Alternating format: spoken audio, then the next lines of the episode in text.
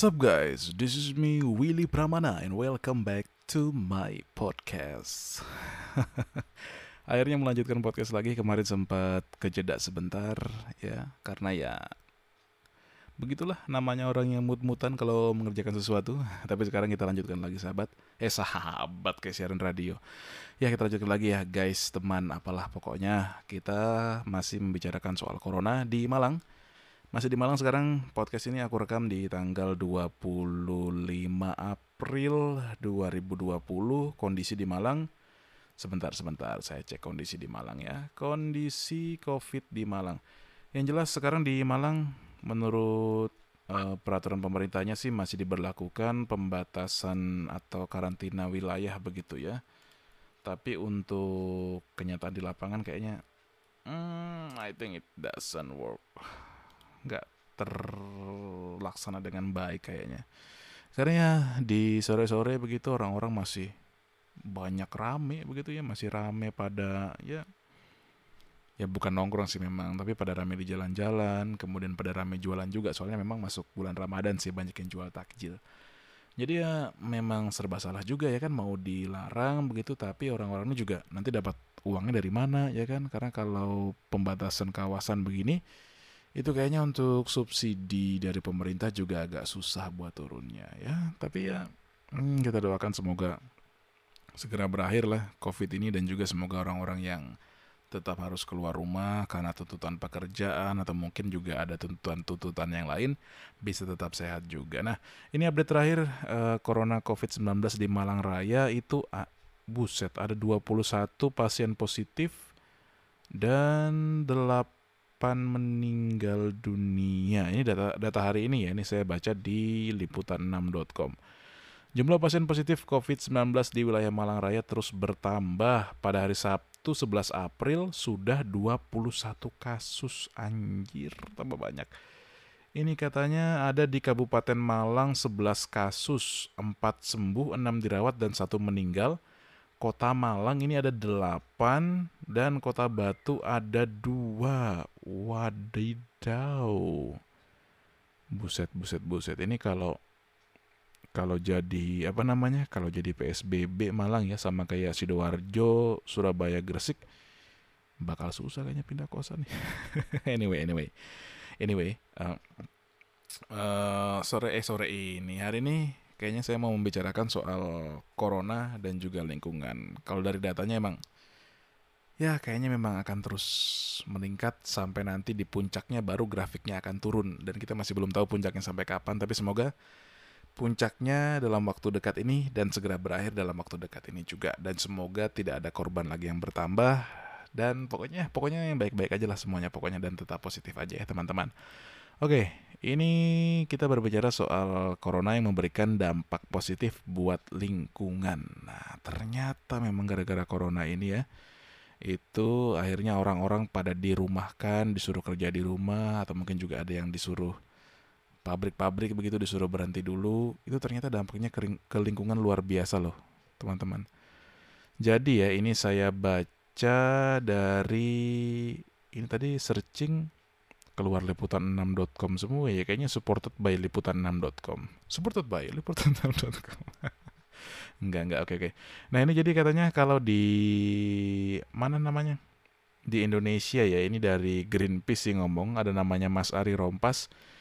Ini katanya kualitas lingkungan itu meningkat setelah aktivitas industri terhenti akibat lockdown dan ini ternyata membuktikan juga kalau ternyata manusia dan ekonominya punya andil dalam penyebaran polusi ini. Kalau dipikir dari logika sih, iya sudah jelas iya sih ya. Karena kan pabrik itu pasti ada uh, aktivitas pengolahan bahan baku begitu, pasti ada hasil sampingnya juga. Hasil sampingnya apa? Limbah, baik cair, padat, atau limbah gas juga. Yang pastinya juga dibuangnya ke mana? mau nggak mau dibawa ke lingkungan ya kan biarpun katanya ada IPAL instalasi uh, pengolahan air limbah katanya bagus limbahnya nanti tapi kan ya namanya buatan manusia tidak ada yang 100% murni seperti buatan alam itulah pada intinya tapi hmm, kalau dibilang soal apa namanya corona ini memperbaiki lingkungan secara garis lurusnya iya karena tadi hubungannya karena manusianya aktivitasnya berkurang, lingkungannya jadi bisa memperbaiki diri. Nah, kenapa sih lingkungan bisa memperbaiki diri ketika tidak ada manusia? Karena teman-teman, lingkungan itu sebenarnya dia punya kemampuan uh, apa ya? Karakteristiknya dua sih sebenarnya yang perlu diingat lingkungan itu. Yang pertama ada daya tampung, yang kedua itu lingkungan itu punya kemampuan untuk menyembuhkan diri sendiri atau self healing.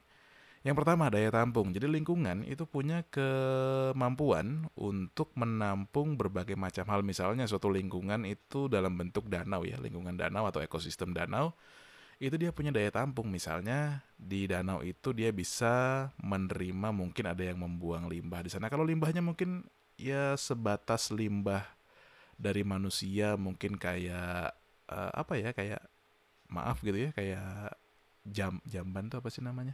Kayak WC eh, apa em, empang WC WC di empang gitulah pokoknya itu tapi danaunya itu gede sekitar mungkin 20 hektar begitu empangnya cuma satu ya dia tidak akan berpengaruh karena daya tampungnya jauh lebih besar daripada limbah yang masuk. Jadi ketika limbah masuk kecil begitu daya tampungnya gede, pasti dia akan bisa memperbaiki dirinya sendiri dan tidak sampai mengakibatkan pencemaran. Tapi Nah ini tapi kalau misalnya lingkungan itu udah daya tampungnya kecil tapi limbah yang masuk itu terlalu banyak, pastinya lingkungan jadi rusak dan itulah yang namanya pencemaran. Bentar.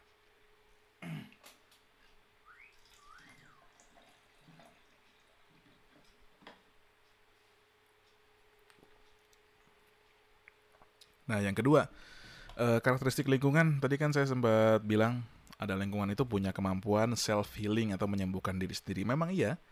Jadi suatu lingkungan walaupun dia sudah tercemar begitu ya, misalnya sudah ya sangat parah begitu, anggaplah suatu danau tadi ya, danau tadi misalnya sudah dicemari dengan limbah pabrik begitu, sudah waduh sudah sampai baunya ke mana-mana, sampai warna airnya berubah, apakah dia bisa sembuh suatu saat nanti? Bisa dan sangat bisa.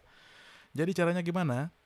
Ya caranya ya dihentikan aktivitas pembuangan limbah tadi karena lingkungan itu ketika uh, dia tidak mengalami gangguan lagi misalnya limbah buangan limbahnya dihentikan begitu dia akan bisa memperbaiki dirinya sendiri kembali seperti semula nah yang menjadi pertanyaan itu ada yang waktunya bisa cepat, ada yang waktunya lama tergantung dari pencemaran yang terjadi. Kalau kita bicara soal pencemaran udara uh, yang sekarang udaranya jadi jauh lebih baik, dengan adanya corona yang kalau di Indonesia mungkin baru beberapa bulan ya itu aja udah dampak kualitas oksigennya udah terasa ya kan karena udara memang paling cepat dalam memperbaiki diri. Dan ya itu tadi makanya jadi memang kalau dari segi lingkungan corona ini berdampak berdampak bagus sekali. Tapi dari segi yang lain dari segi ekonomi dari segi psikis waduh. Terutama ekonomi sih yang bahaya sih sekarang. Karena gara-gara corona banyak yang kehilangan pekerjaan dan akhirnya karena udah nggak punya pilihan lagi akhirnya lari ke kriminal buat jalan pintas. Dan ya pokoknya hati-hati aja lah kalau sekarang lagi di rumah sendirian gitu ya. Teman-teman itu mungkin juga lagi di jalan begitu tetap waspada juga karena kejahatan terjadi. Bukan hanya karena ada niat pelakunya tapi juga karena ada kesempatan. Waspadalah waspadalah. Oh, aduh kangen almarhum bang Napi Oke. Kita lanjut soal lingkungan dan corona. Nah, kemudian kira-kira kalau misalnya setelah corona ini apakah lingkungannya akan tetap menjadi baik? Nah, itu tergantung tadi, tergantung manusianya apakah tetap menjaga kualitas lingkungan atau tidak ataukah menjaganya hanya sebatas formalitas saja. Karena kan kebanyakan juga ya kita nggak bisa menutup mata ya orang-orang apalagi yang di uh, perusahaan di industri begitu membuat pabrik begitu pasti bilangnya wah ini kita sudah meng memasang sistem pengolahan limbah yang paling bagus. Jadi limbahnya tidak akan mencemari segala macam. Tapi yang jelas nggak ada yang mau dong totalitas atau mungkin mencurahkan semuanya ke sana. Nanti untungnya dikit. Walaupun ada memang beberapa pasti yang melaksanakan sesuai dengan aturan yang berlaku. Tapi yang tidak melaksanakan juga saya yakin pasti banyak kok kayaknya. saya yakin kok kayaknya ya kayaknya aja lah mungkinnya biar lebih aman. Oke, jadi yang sebaiknya dilakukan kalau mungkin setelah corona selesai bagaimana sih biar lingkungannya bisa tetap oke kayak sekarang bisa tetap udaranya segar. Yang jelas pertama, kalau pabrik mungkin kayaknya agak susah ya, walaupun itu memang salah satu penyumbang pencemaran terbesar begitu. Paling tidak itu kalau teman-teman pergi keluar rumah nanti itu ya janganlah dilakukan kayak satu mobil satu orang begitu. Atau mungkin kalau tempatnya dekat begitu jalan kaki aja, jangan menggunakan kendaraan. Selain badan sehat, emisi gas buang yang keluar dari kendaraan juga pastinya berkurang dan pastinya juga berdampak ke lingkungan di sekitar teman-teman ya. Oke, kayaknya di situ dulu kita ngobrol soal lingkungan dan juga COVID. Yang jelas COVID berdampak positif buat lingkungan tapi untuk manusianya I don't know. Oke, terima kasih buat yang sudah mendengarkan. Kalau Anda suka ya terserah. Ini nggak bisa subscribe ya gimana sih kalau podcast? Follow aja, follow, like gitulah pokoknya. Dan kalau nggak ada yang dengerin juga I don't care. Namanya juga It just my diary. It just ya sesuatu hal yang saya lakukan supaya saya bisa tetap berbicara dengan lancar. Karena tadi itu aduh tadi talk show saya dengan dokter itu kayak hmm, banyak kakunya malu saya. Oke Willy Pramana out. Habis ini saya mungkin mau cerita sedikit soal talk show dengan dokter spesialis penyakit dalam tadi. Oke bye bye